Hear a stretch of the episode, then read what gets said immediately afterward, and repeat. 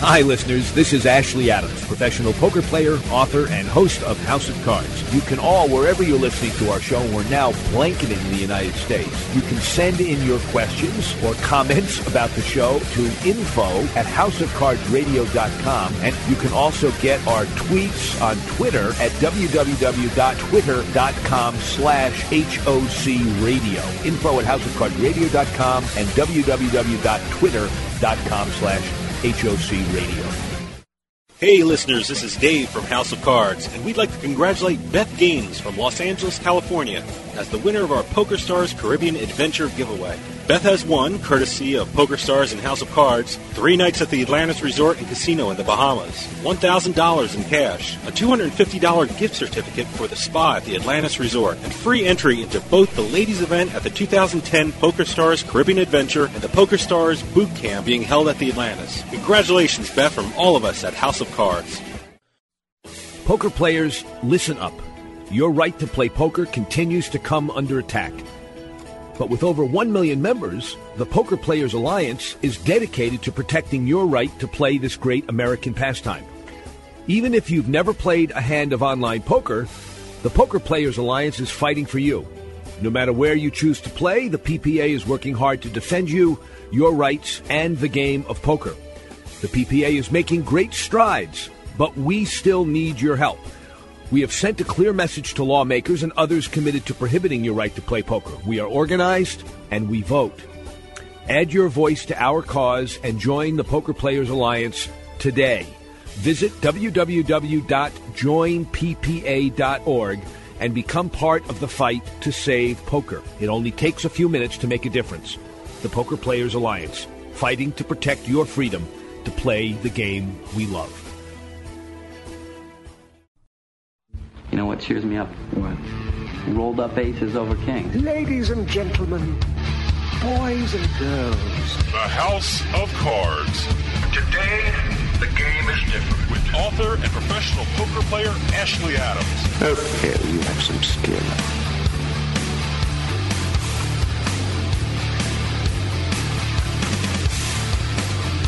Good evening, listeners. This is Ashley Adams. You're listening to House of Cards. For many of our listeners, it's cold. It's wintertime. And, of course, many of our listeners are all over the world where it may very well be warm. It may even be summer. But up here in New England, where the show originates, it is cold. So I decided that for tonight's show, we're going to have somebody talking about a place that's warm. We're going to be talking about Biloxi, Mississippi, the Beau Rivage. Our first guest will be Ken Lambert, who's the director of poker operations, talking about both the Beau Rivage and the Gold Strike in Tunica, Mississippi. I think you'll enjoy listening to him talk about that. And then we're going to have something for your brain. We're going to be having Sam Braids, who's the author of Intelligent Guide to Poker. We've had him on before, but he has a new online site that I think addresses the interest of rotation game, mixed game players who don't know really what to do when it gets to stud, high, low, 8 or better. He has a site that addresses that specifically. He's going to talk about high-low strategy as well as some improvements he's made for his second edition of Intelligent Guide to Poker. Stay tuned. Listen in. I think you'll enjoy it. We're going to have a commercial break. Don't go away.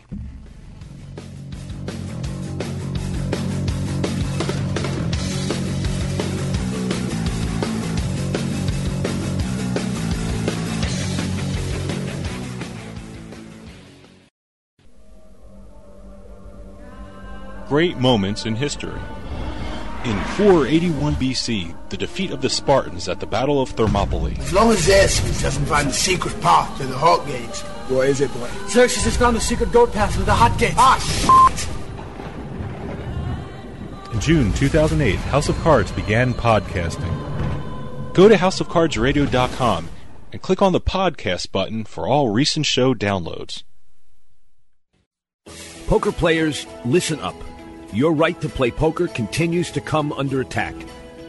But with over 1 million members, the Poker Players Alliance is dedicated to protecting your right to play this great American pastime. Even if you've never played a hand of online poker, the Poker Players Alliance is fighting for you. No matter where you choose to play, the PPA is working hard to defend you, your rights, and the game of poker. The PPA is making great strides, but we still need your help. We have sent a clear message to lawmakers and others committed to prohibiting your right to play poker. We are organized and we vote. Add your voice to our cause and join the Poker Players Alliance today.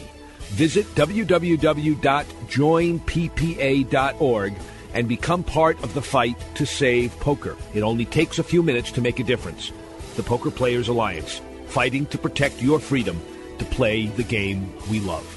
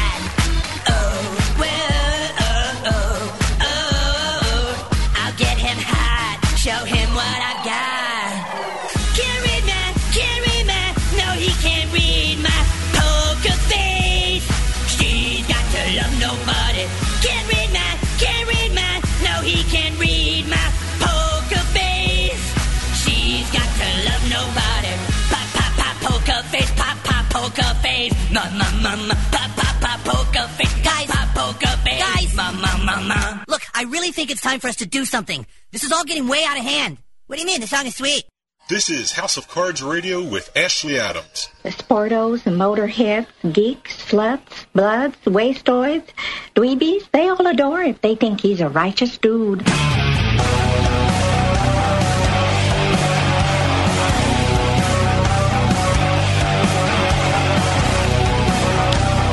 Welcome back, listeners. As promised, we're going to move our attention to a warmer climate, at least warmer than Boston, where this show originates from. We're going to talk with Ken Lambert from the Beau Rivage Casino and Resort down in Louisiana. Wait a second. Is it in Louisiana? It's in Mississippi. Ken, are you there? Help us out. Sir. I'm here. Yeah, it's Biloxi, Mississippi. Biloxi, Mississippi. Well, you know what? I want to hear about the latest promotions, but before you do that, tell us a little bit about the setting and the origin of the Beau Rivage. Well, actually, you know, we're right on the Gulf. We overlook the Gulf of Mexico. We're right on the water. It's beautiful. We got a lot of sand around us, and the Beau Rivage is a beautiful property. 1,740 rooms, and our hotel is absolutely gorgeous. The property is gorgeous. From the time you drive up to the valet, with all the trees and the beautiful scenery, from the time you walk into the hotel lobby, it's just beautiful. Well, let me ask you something more pointed. It got down into the 20s here where this show originates from in Boston, and we have listeners in New Hampshire, listeners in New Jersey, listeners, frankly, in Texas, too, and then all over the world on the Internet. But what's the temperature like there now in December? Well, about 50 degrees. We did have a little cold spell, but actually it's about 50 degrees and has been hitting around 55. And we're going to be playing golf probably in shorts in January. So it's not the kind of weather that I can go swimming in, but it's also not the kind of weather I need a heavy coat and a hat and a scarf and mittens. No, not at all. Just a light jacket should get the job done. You might not want to do any swimming, but we have had some that have been known.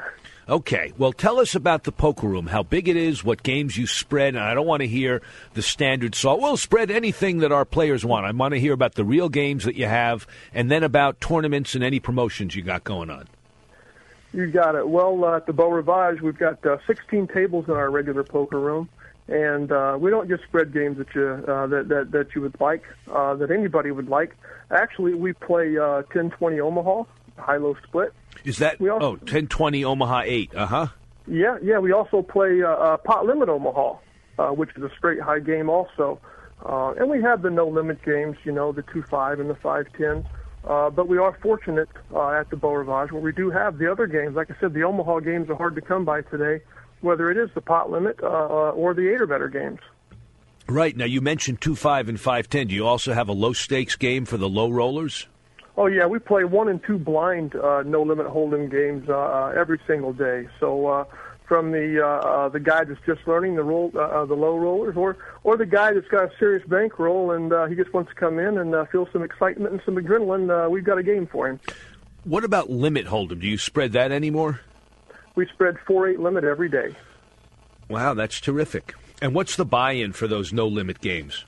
Well, for the one and two blind game, it's minimum $100. We don't have a max on our game, so a guy could come in if he wants to and buy in for $100. He could buy in for $1,000. On the 2-5 game, it's $200, and the 5 and 10 blind game gets a little higher. We get it up to about $500 for a buy-in. Mm-hmm. But our limit game, like I said, our 4-8 limit game, just $40.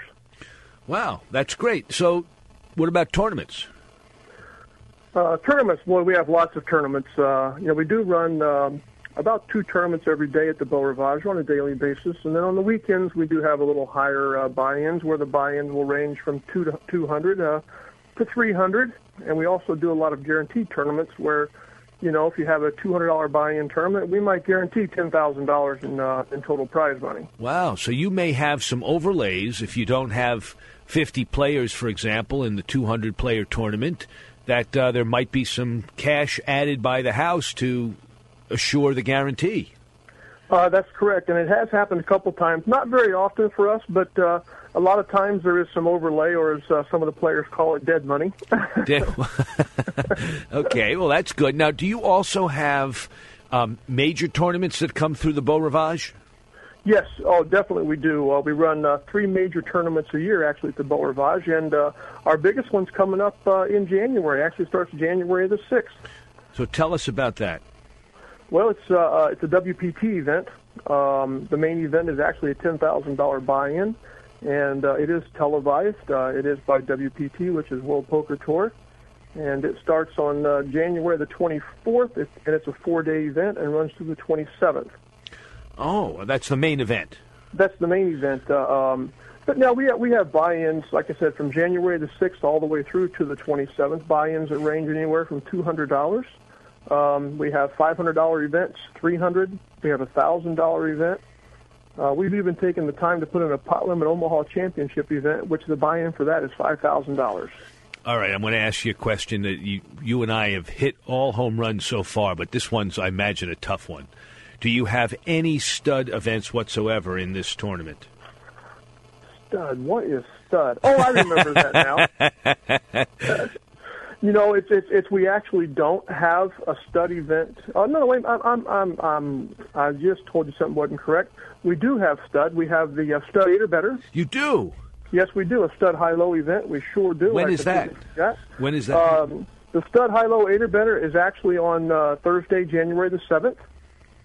Ah, and then okay. And then we'll also have just a straight stud event, straight high only, which is on January the 14th on a Thursday, which is a $300 buy-in. Now, are your tournaments, other than your main event, which is a 4-day event, are the other tournaments 2-day or 3-day or 1-day? No, every event that normally starts at noon, they're a 2-day event, because the field's usually so large that you can't play them out. Otherwise, you play about 18 hours. Right. But what we will do, though, is we will actually, if it is a smaller field, say as the stud 8 or better or the stud limit, and it is a smaller field and we do get down to a reasonable amount of players or one table, we do have the option at that time. We could say, hey, guys, what do you think? You want to play this thing out? You want to play, or come back tomorrow? Well, the reason I was asking is I was just selfishly trying to think about whether I could come down to play in the stud events at least, and that depends on whether I can get home. I'm always home Friday nights. That's one of the deals my wife and I made. It allows me to play any other night, but Friday night I'm always with her, and so the only way I can play a tournament that ends on a Friday is to have her down there with me so that we can have our night after the tournament's over. But I couldn't possibly do that because I got to plan on making the second day. You can't plan on being out after the first day, right? That's right. If you plan on being out after the first day, then why'd you get in? Right. That's right. So if it starts on a Thursday, that means it's going to end on a Friday, assuming I make the final table, and that would make my arrangement. So I'd have to play in some other events. When are your Omaha events? Well, we've actually got. Well, here, I'll tell you what. Here's one for you right here on a Wednesday. Ooh, perfect. It's a half and half. We play half stud eight or better, and half Omaha eight. Oh, or better. It's an OE. Yes, it is. Oh, and which Wednesday is that? That's actually on the 13th.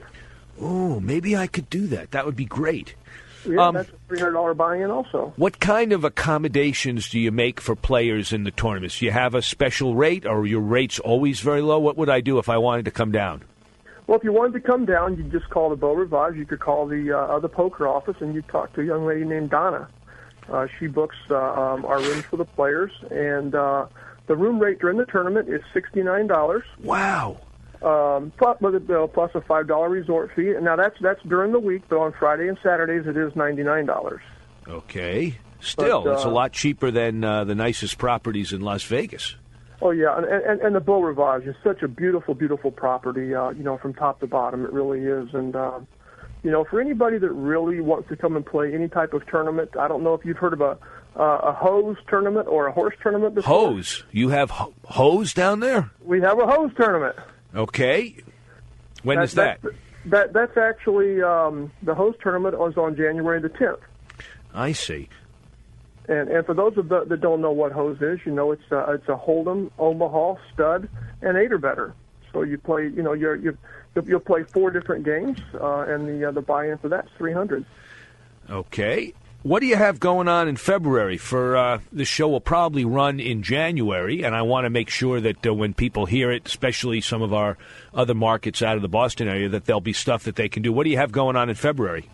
Well, actually, in February, if you want to come to our sister property in northern Mississippi, the Gold Strike Casino. Oh, I know the Gold Strike. I played in the World Poker Open. Yeah, I started the World Poker Open here in Tunica, Mississippi, at the Gold Strike back in 2000. Wow, and when is that going to be? That's actually going to be February the 25th through March the 8th. That's great. Are you going to have a press tournament like you did a few years back, or have you discontinued that? Well, you know what? We haven't discontinued it. We do have a little press event at the Beau Rivage. It's not really a tournament. What we do is we actually will invite the press to come for a meet and greet, an autograph session.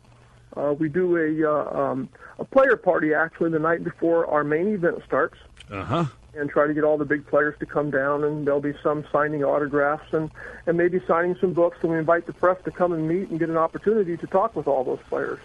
Oh, that's terrific. I do have a question about the World Poker Open. If you know, are they still going to have stud events? Because I remember they used to have one or two stud, or at least they had some of the hose or horse events. Oh yeah, every year I always try to put a stud event. That's the one thing. I've been doing tournaments a long time, and I don't believe in just all no-limit hold'em. I believe in giving the players an opportunity to play games they've played throughout the years. And there will be a stud eight or better event on March the 4th. Oh, that's great. That's up in the Gold Strike. Yeah, that's at the Gold Strike in Tunica. I'm the director of poker operations over both properties, the Beau Rivage and the Gold Strike both. Well, I got to tell you, I've spent quite a bit of time in Tunica, and for those who have not been there, Tunica is like maybe the third or fourth highest concentration of poker in the United States. I mean, it's right after Atlantic City and Las Vegas. Maybe Reno is ahead of it, but it's right up there. There were five poker rooms. Yours, I think, is maybe the best. There's also at least it used to be called the Horseshoe, right next door, and a bunch of others. And it's a great place to play. You get a lot of variety. I really enjoyed it. Yeah, there's always been a lot of action, in the Tunica market. We started poker tournaments here. I think the first one that I ever did was in 1999, and ever since the tournaments have grown here every year. A lot of action, and being located just outside of Memphis, 30 miles outside of Memphis from the airport. A lot of players. Yep, that's true. I want to ask about the Beau Rivage. One of the things that's closest to my heart, other than poker, is eating. What kind of food places do you have down at the Beau Rivage in Biloxi? Oh, wow. We've got what we call Gia Restaurant, which is, your Chinese food. And we have sushi, wonderful sushi. We have a steakhouse called BR Prime, best anywhere. The buffet is just, it's over the top, the buffet. We also have Memphis Q, if you like barbecue and from some of that great southern cooking. The Memphis Q is a fabulous place. Then we have a place called Snacks, if you just want to get a little snack, Snatch? No, snack. Oh, I thought that was a strip club or something. Oh, no. Oh, no strip clubs in the Beau Rivage. It's called Snacks. Actually, you could be playing poker, and we'll go down there and get you a sandwich for you and bring it to you, and you can eat it right at the table. How about that? What kind of comps do players get when they play? Well, if you're looking to eat during the tournament, we're going to have an opportunity to give you a buffet or $12 off of one of the other food outlets. It doesn't include the gourmet restaurants, but you can use that $12 in our ice cream shop and also in our roasted bean, our coffee place. So. But our regular players, for every 5 hours of play, receive a buffet. That's a good deal. Yeah, it is a good deal. Every 5 hours of play, you get a buffet. That's like $2 an hour or more. That's correct. It is. So it's one of the best deals anywhere, and at the Beau Rivage, and even in Mississippi, even at Gold Strike, we've always believed in taking care of the customers, and they take care of us. We want to take care of them. Well, that's great. Just for those who tuned in late, we're talking with Ken Lambert, who's the director of poker operations at the Beau Rivage. He was on this show back in October of 2008, and we brought him on again to talk about what's going on. They're having the big poker tournament at the Beau Rivage in January, and then in February, they're also having the big poker, the World Poker Open up at the Gold Strike in Tunica, which is the sister property. Anything else before we go, Ken, that you want to make sure our listeners know about, either the Gold Strike up in Tunica or the Beau Rivage down in Biloxi?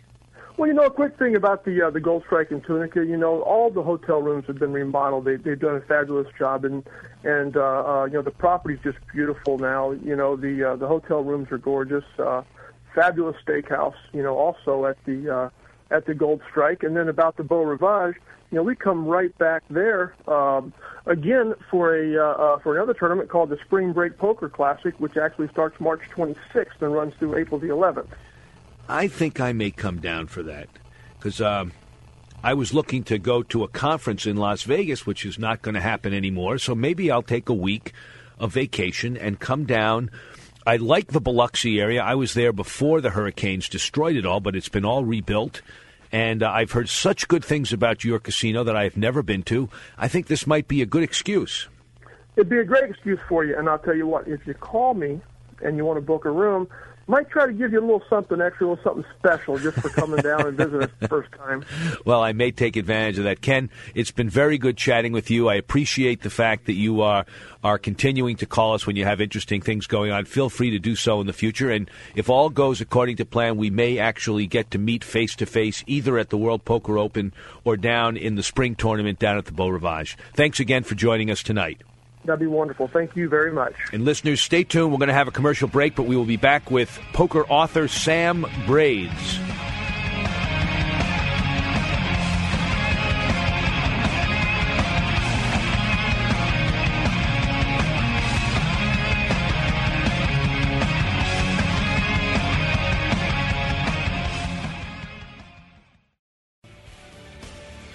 Hi, listeners. This is Ashley Adams. I just wanted to mention something, that if any of you have any poker questions that you would like to ask, we are always interested in your questions and comments about the show, about the guests, strategy questions. They could be practical questions about where and how to find a game. Send your questions to info@houseofcardsradio.com.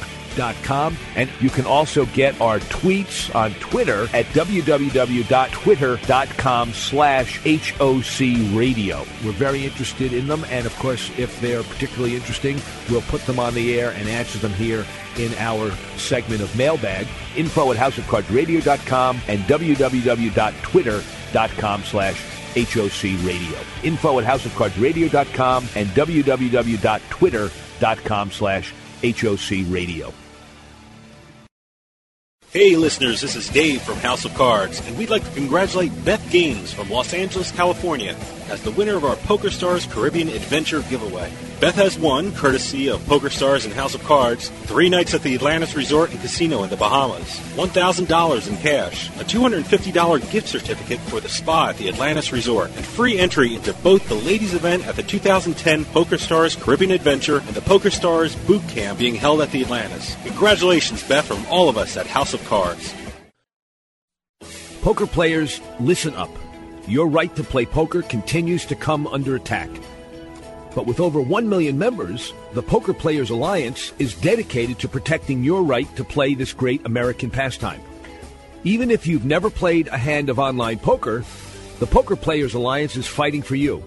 No matter where you choose to play, the PPA is working hard to defend you, your rights, and the game of poker.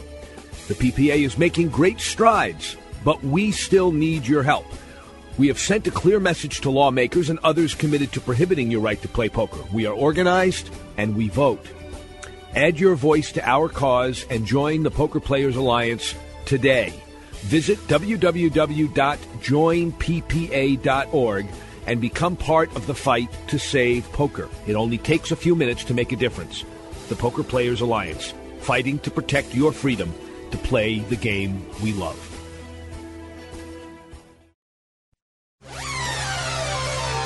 You're listening to the House of Cards. Join us online at houseofcardsradio.com. I guess it was the biggest poker game I ever took a hand in.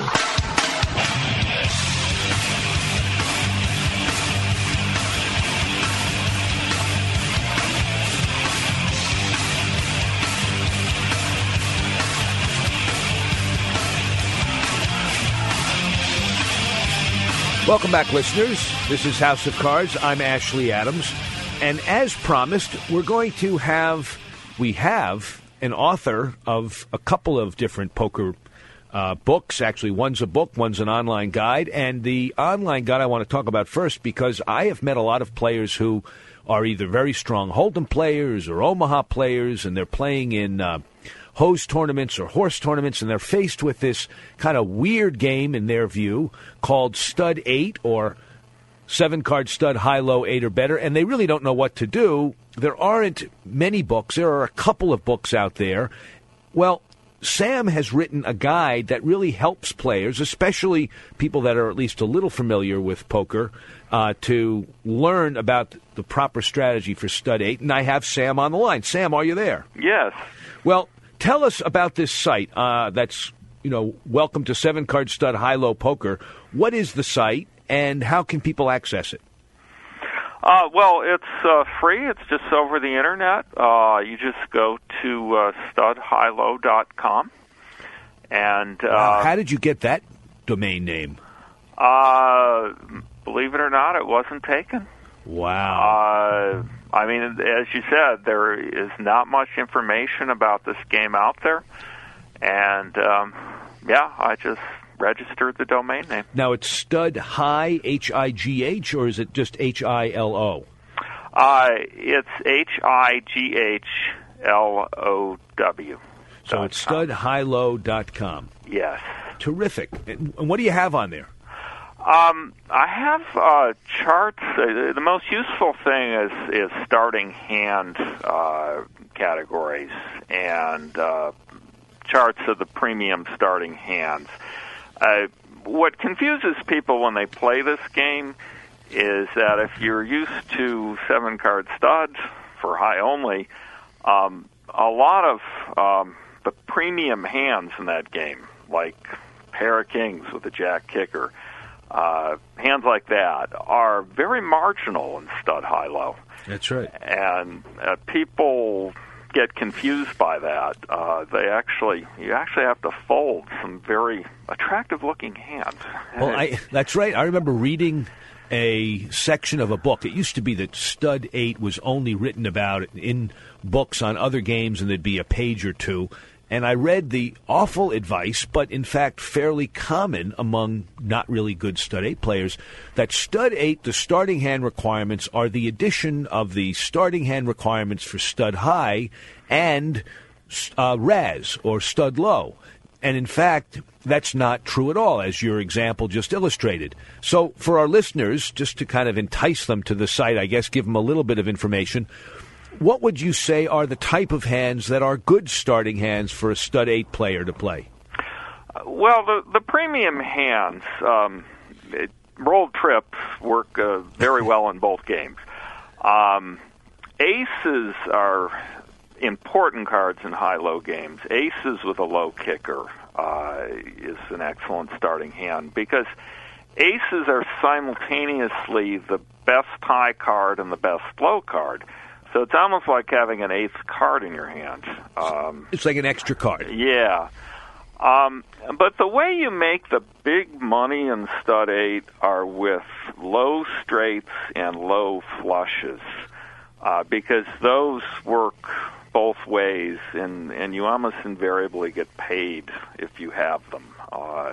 You know, somebody with two pair is going to call you if you make a low straight on the end. So if you can start with three low-suited cards, low-suited connected cards is really top hand. And you know, unlike rolled trips, it's not going to win by itself. You can get three, four, five of diamonds and get hit with bricks after that, and you'll have to fold. But when those hands work out, they tend to win very big. Yep, I agree. And dangerous hands are hands like a pair of jacks, pair of tens, pair of nines, and not just changes. I mean, nines probably unplayable, tens probably unplayable, jacks rarely are playable, and those are hands that you generally would play in a stud high game. Yeah, because you never want to have second best high hand or second best low hand in stud 8, because then you're drawing for half the pot.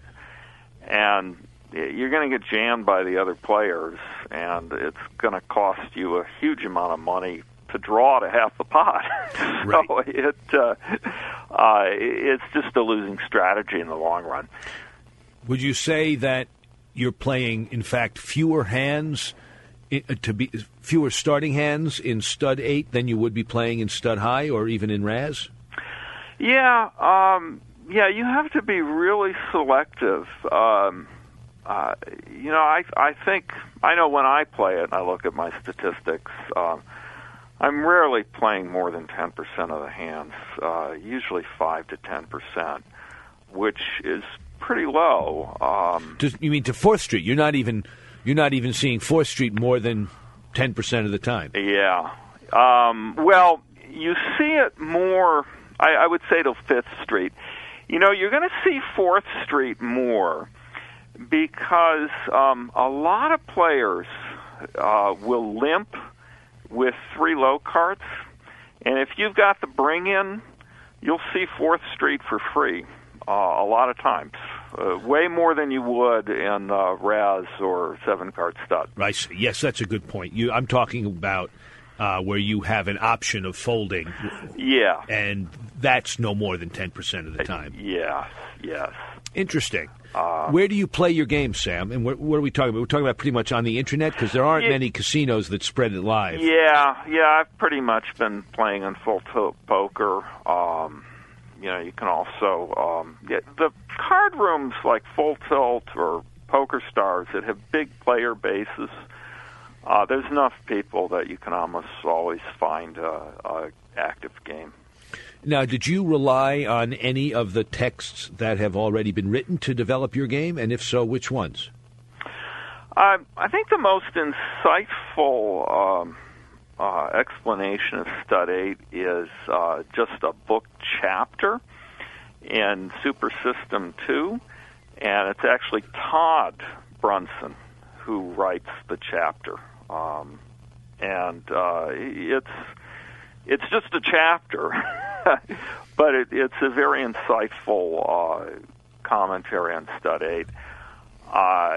Ray Zee, back in the early 1990s, wrote a book on it that was published by 2+2. Yeah, it combines Stud 8 and Omaha 8, yeah. I think, doesn't it? Yes, yep. How did you find that?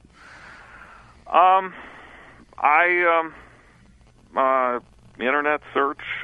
No, I don't mean technically. How did you find it? What did you think of it? I found that it was right under Z in the bookshelf. It was wasn't hard to find at all. I found it very useful for the starting hands. He thinks about the starting hands a little bit differently than I do in my guide in terms of how he organizes grouping them. But the way he ranks them, I think is very accurate. Mm-hmm. And what he tells you to avoid, never play the second high hand on the board.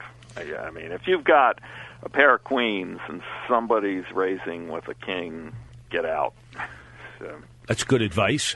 Now, what about on the low end of things? I find that a lot of people that I've seen play don't play what I think to be optimally because they're playing Raz hands for low to a raise when they really should be folding, like a hand like 7-4.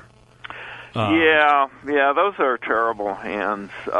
If the hand doesn't, if you don't see a way that you can scoop with that hand, you shouldn't be in it. So hands like 8-7-2. I mean, you're never going to make it straight. You've got the worst low hand. If you can't scoop, you really shouldn't be in it. I agree. So tell us, you also are the author of An Intelligent Guide to Poker, which I have, and we've talked about, I believe, on the air before. Yes. You now have a new edition of it. Tell us about updating it, what's different, what's worthwhile, what you've jettisoned, if anything, and why. Well, what I've tried to do with this book is really have a lot of useful resources. I think the resources in the book are really worth the price of the book. Some of the new features, it has data on expected profits from all 169 Hold'em hands that are analyzed from actual internet play. So this isn't theoretical or computer simulation. And this data has also been analyzed further in terms of position and cards. So you can actually see a 3D plot of the expected value of the hand. Well, what do you mean a 3D plot? You have to wear special glasses for it, or what? It's a plot with three axes in it. So if you think of a histogram, but there's three dimensions. Think of a histogram. I'm sorry. What is a histogram? A chart with bars. Think of a bar chart. Okay, and, thinking of a bar chart. And so on a typical bar chart, you might see a vertical axis that shows your expected profit. And on the horizontal axis, you'll see, say, pairs, aces, kings, queens, etc. Yes. But then think of another dimension, your position. With respect to the blind. And so you can see in these charts that, pairs play relatively independent of position. But hands like connected suitors, the expected profits turn out to be strongly position dependent. And, you'll see Jack-10 suited, for example, is fairly profitable in late position and not so much in early position. So you can really, people talk about how important position is in Hold'em, but these charts actually visually show it based on real data. taken from the internet. Well, that's the only kind of data that I support is real data. Any of that fake data that's floating on out there, I think we should just forget about it. Okay, so what else have you added? So you got some 3D charts that you don't need special glasses for, but that illustrate the position and the hands relative to each other as far as how much you can win or lose. What else is new? There's some more essays just about the psychological aspects of playing Hold'em. Ties in some of the ideas in behavioral finance that people have used in making economic decisions and investing to show kind of the mental traps people fall into in making financial decisions. You can also fall into them playing poker. Very similar mental traps. Can you give us an example of what that is?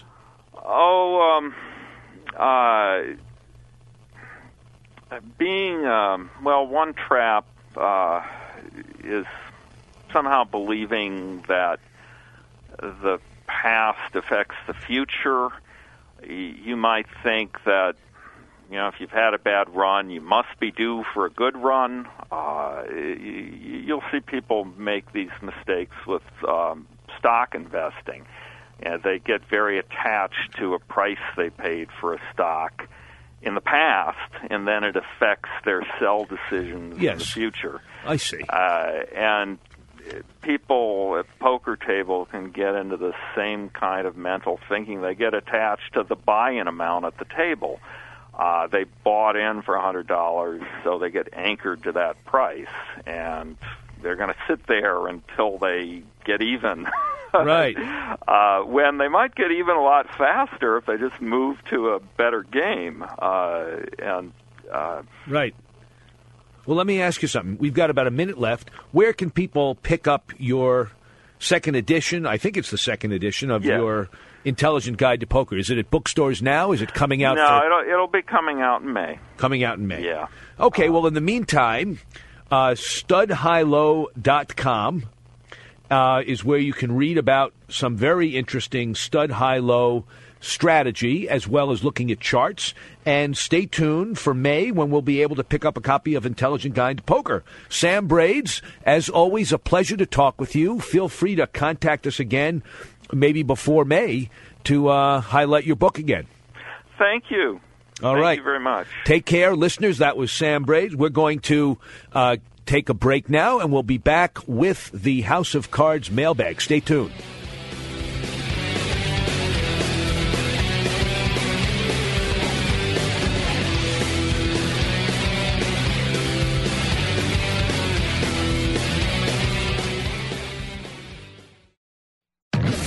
Hi, listeners. This is Ashley Adams, professional poker player, author, and host of House of Cards. You can all, wherever you're listening to our show, we're now blanketed in the United States. You can send in your questions or comments about the show to info@houseofcardsradio.com. And you can also get our tweets on Twitter at www.twitter.com/HOC radio. Info@houseofcardsradio.com and www.twitter.com/HOC Radio.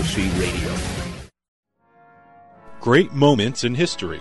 In July 1937, Amelia Earhart was informed by her navigator Fred Noonan that they were off course over the Pacific Ocean. You're lost. You just sit here telling me that I'm not intelligent. Can I hold the f*** up now? Can I hold the f*** up? No. That is so not cool. In June 2008, House of Cards began podcasting. Go to houseofcardsradio.com. Click on the podcast button for all recent show downloads. Poker players, listen up. Your right to play poker continues to come under attack. But with over 1 million members, the Poker Players Alliance is dedicated to protecting your right to play this great American pastime. Even if you've never played a hand of online poker, the Poker Players Alliance is fighting for you. No matter where you choose to play, the PPA is working hard to defend you, your rights, and the game of poker. The PPA is making great strides, but we still need your help. We have sent a clear message to lawmakers and others committed to prohibiting your right to play poker. We are organized, and we vote. Add your voice to our cause and join the Poker Players Alliance today. Visit www.joinppa.org and become part of the fight to save poker. It only takes a few minutes to make a difference. The Poker Players Alliance, fighting to protect your freedom to play the game we love. You're listening to the House of Cards. I'm going to fold. Okay. Well, I'm still in. Cruz, how about you? Maybe I should fold. Well, let me see. Let me see first. No, not with a hand like that. Come on. Dare me. Go on. Bluff me. Come on. How much I bet? If it were me, I bet everything. But that's me. I'm an aggressive gambler. Mr. Vegas. Come on. Go for it. Go for it. Yes, yes. There we go. I'm in. What you got? Well, I got a full house. 3 threes and 2 sixes. That's a full house. What have you got? Well, you have fours, I got an ace. You got an ace, an 8, and a 7. Well, you lose, you see. If you would have had 4 fours, you would have won. You're getting good at this, aren't you? Of it, you like it? Isn't this fun?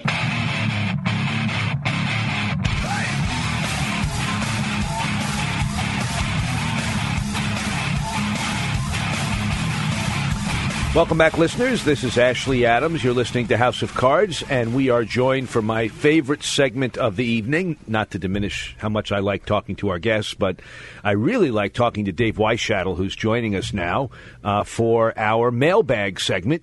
What do you got for us this evening? Well, we have a listener from Boston who is a no-limit game player, and he wants to get some tips. A no-limit game player. Haven't you learned the nomenclature of this game yet? It's no-limit hold'em. Okay. As they come. As they come. Okay. He's a no-limit game player. Okay. Good.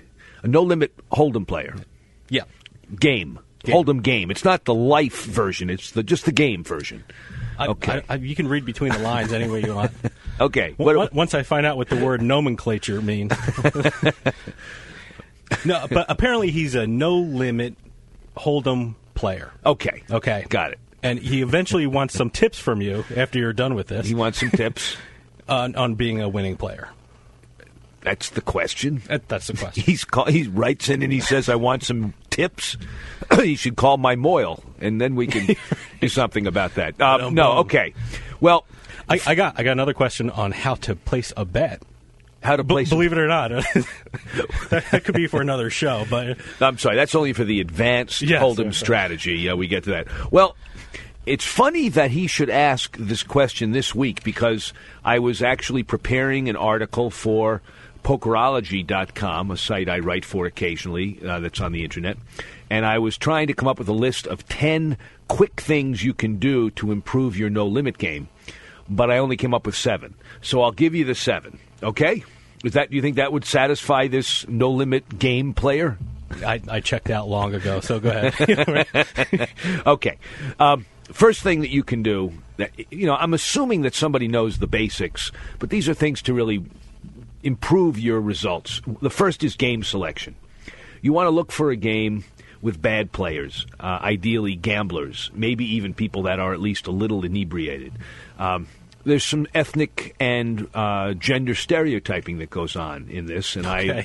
I may get a lot of letters from angry listeners, but I was playing, in fact, just yesterday at first Mohegan Sun and then Foxwoods. And at Foxwoods, I sat down in a game, and within 10 minutes, it was obvious to me that these were all serious players. Not that they were necessarily very good, but they were relatively tight and pretty aggressive. And I, after the third hand of seeing a bet raised, a 3-bet, I said, why am I sitting here? These people are, maybe I can fool them, but they're not throwing lots of loose money in. That's not what you want. You want a game with lots of loose money. So that's the first thing, game selection. And I stayed away from the ethnic and gender stereotyping. Right. I thought better of it. 2, seat selection. Just a very quick tip, sit to the left of the money.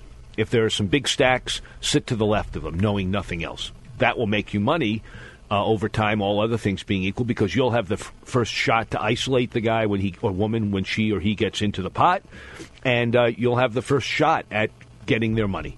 3rd thing is, I say generally speaking, players should tighten up. Obviously, there may be some players that are too tight. And by tight, I mean starting hand requirements. I don't mean folding to pressure. I don't mean timidity, but improve your standards for play. 4, in general, play more aggressively. Don't just call. Tend to raise when you raise. And when you raise, raise some significant amount. Watch the table. See how much it takes to knock people out. You want to have a bet that's over that threshold. So if generally 2 times the big blind knocks out most of the players, do that. If it's 3, do that. Whatever it seems to take to clear the field of the people that just tend to call, it varies game to game. You want to be able to be more aggressive than you have been. 5, consider your position. Position is something that new players especially don't think about. Late position, you can play more hands. You can play hands more aggressively. Up front, you want to tighten up your game. You need to think about that. 6, you want to put your opponents into broad categories rather than just staring at players trying to see if they have some unconscious action, some tick, their nose twitches when they're bluffing. Rather than do that, just tend to put people into general categories. Tight, timid, loose, wild, by the book, clueless, tricky, something like that. That will help you. Do you hang around and watch them before you get into the game? Or, I mean, it's almost too late if you sit down. No, it's not too late. When you're sitting down and playing with them is really when you're observing them. Okay. And as you're playing, you're getting... Well, that could be expensive. I mean, you know... Well, you're not necessarily in action, but you're sitting at the table. Okay. And while you're out of a hand, 80% of the hands, 70% of the hands you're not going to be playing, look around and see what people are doing. That's another tip. Be observant. I hadn't thought of it, but thank you, Dave. Okay. Be observant of the other players when you're playing rather than just reading a book or just listening to your music or spacing out, although there's time for that too. And the last thing that I have is, and this is a little bit more sophisticated than the other tips, but I think it's very important, especially once you start to play with pretty good players or better, which is to think about your image in your opponent's mind. How do they view you? We know how you view you. You think you're a good player. But how do your opponents view you? Do they have you created an image of being wild and aggressive because you've been raising a lot lately? Have you been folding a lot? Do you look like you're tight? And think about how they view you and take advantage of that. So, those are some tips. Let me ask you something going on about that. Talking at the table, what do you talk about when you talk to other players at the table? Do you tend to talk about the hands you think they have or the hands you want them to think you have, or and what's allowed? And what kind of information can you glean from a conversation at the table? Can I gleam? Gleam. Or glean. Is it gleam or glean? Gleam is what your teeth do when you use a tooth whitener or teeth whitener or tooth whiteners. Okay. Or teeth whiteners. Glean is getting information. By the way, your teeth look beautiful tonight. No, they don't. They're very dull. These beautiful fluorescent lights. I have dull teeth. I know it. Don't rub it in. It's a product of improper fluoridization when I was a child. No, what I talk about, well, my first rule of thumb is I will listen to people talking about anything. I mean, the most inane babble. I will gladly listen to create the sense that I care about them so that they should play more softly against me. That's a tactic that I use all the time. If they're talking about the Giants, I'm talking about the Giants. If they're talking about porno magazines, boy, I'm listening to that. If they're talking about strategy, I should have done that, we should have done that, that's fine.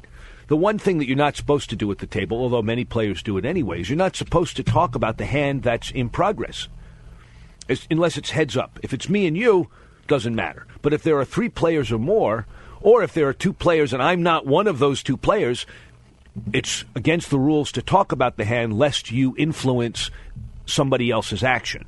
Somebody should be acting without any of the knowledge of other players getting into the decision, and even a casual comment like, oh, he's on a straight draw, or, God, I shouldn't have folded those cards. Look, they just came up on the flop, or something stupid like that. That can influence somebody's decision, and that's not allowed.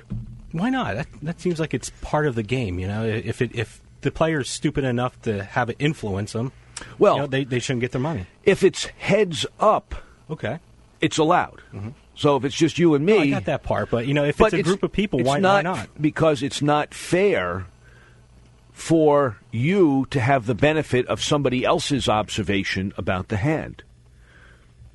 You're not allowed to benefit by somebody else's comment. Maybe he's mentioning something that you never thought of.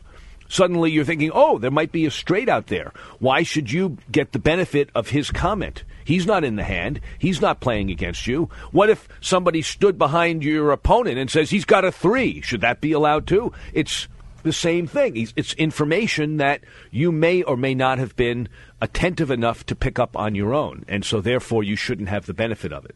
I'm not saying that if two people are playing, they shouldn't be able to try to coffee house each other and say, oh, I never play these kings, but I'm going to raise with them. First of all, you never know if he's telling the truth or not, but that should be allowed, but not other people commenting. That's, to me, not fair, and it's against the rules. So how'd you do at Foxwoods and Mohegan Sun? Well, I actually had a very interesting experience. I ended up winning a small amount at both places. I mean, I had about 6 sessions over the 3 days that I was there. I started there Friday in the afternoon, and then I played all day Saturday, Saturday night, Sunday, and Sunday afternoon. And I had some $300 wins. I had one $200 loss, like that. Is it a tournament you were in? Or? I did not enter any of the tournaments. No? I just played strict cash games. I played a little bit of 7-stud, but primarily it was no-limit hold'em, 1-2 no-limit hold'em. But I had a funny experience. I was sitting next to this guy, and we started chatting. I asked where he was from. He told me. I told him who I was, and he said, oh, I see. And we started talking, and I mentioned talking to some celebrity. He said, oh, how do you know him? I said, oh, I have a radio show. He said, really? Well, that's very interesting. And I talked back and forth. He acted like he didn't know who I was at all. Then I got up to leave, and he said, is that your last hand? I said, yeah, I'm not playing anymore. I'm going home. He said, oh, well, then I'm going to tell you I just bought your book. I'm really Joe from New Jersey, and I bought your No Limit book, and it's changed my game entirely. But I didn't want to let on because I wanted to know who you were, and I figured I could take advantage of that, but I didn't want you taking advantage of my knowledge that you would know that I knew about you like that. And that was the first time that ever happened. Really? Joe from New Jersey, huh? Well, I don't know if it was Joe, but a very nice guy. I just made up the generic Joe. The generic guy from New Jersey. Okay. You know, Poker Joe. Poker Joe from New Jersey. Right. But it was a very nice conversation, and he said he bought the book. He really appreciated it. It helped his game. And he read a number of articles that I had written, but he didn't want to tell that to me until I had already stopped playing. Oh, okay. Did you tell him you can listen to us in Jersey now on 1460? I told him he could listen to us in New Jersey on 1460 AM. On what night of the week is that? Thursday night at 9. Thursday night at 9. WIFI. And I also told him, I asked him to send me his comments or questions to info at houseofcardsradio.com, and he said that he would, that he had some things he wanted to write in about, and maybe he will. Mm. He wasn't the guy that read this crappy question, right? No, the guy that read that was you. That was you, David. This was Dave from New Jersey. Dave from New Jersey, the Hold'em game questions. Yeah, the Hold'em. Yes. Yeah, very good. So anything else? I know we're about a minute left. How I'm getting the no time left. That is the House of Cards mailbag, and that is House of Cards for this week. Please come back next week. Until then, good night and good luck.